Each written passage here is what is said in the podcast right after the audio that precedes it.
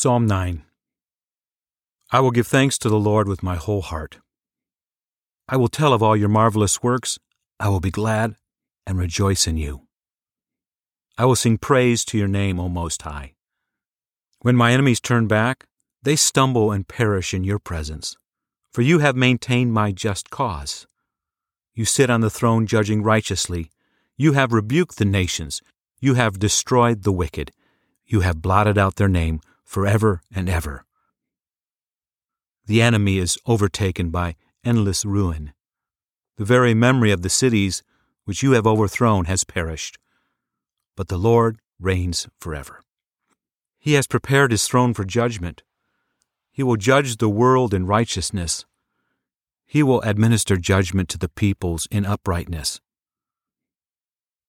The Lord will also be a high tower for the oppressed, a, a high tower in times of trouble. Those who know your name will put their trust in you, for you, Lord, have not forsaken those who seek you. Sing praises to the Lord who dwells in Zion, and declare amongst the people what he has done. For he who avenges blood remembers them. He doesn't forget the cry of the afflicted. Have mercy on me, Lord. See my affliction by those who hate me, and lift me up from the gates of death, that I may show all of your praise. I will rejoice in your salvation in the gates of the daughter of Zion. The nations have sunk down in the pit that they made. In the net which they hid, their own foot is taken. The Lord has made himself known, he has executed judgment. The wicked is snared by the work of his own hands. Selah.